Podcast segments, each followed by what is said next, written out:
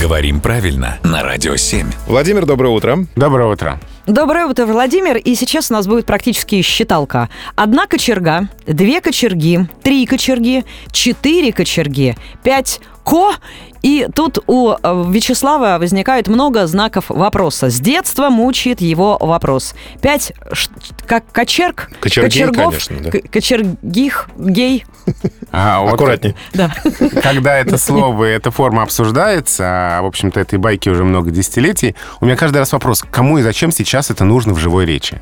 Вот кажется, это только такое интеллектуальное упражнение. А у нас такие слушатели. А, это замечательно. Но это же об этом еще Зощенко писала, это известная история. Эти предметы использовались часто, вызывало трудности в употреблении. Пять кочерёг, если вдруг кому-то это нужно. А можно сказать пять кочерёжек?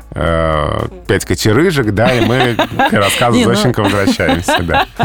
Разобрались, спасибо, Владимир, большое. Свои вопросы можно задавать на нашем сайте. Напомню всем слушателям на сайте радио семь точка ру.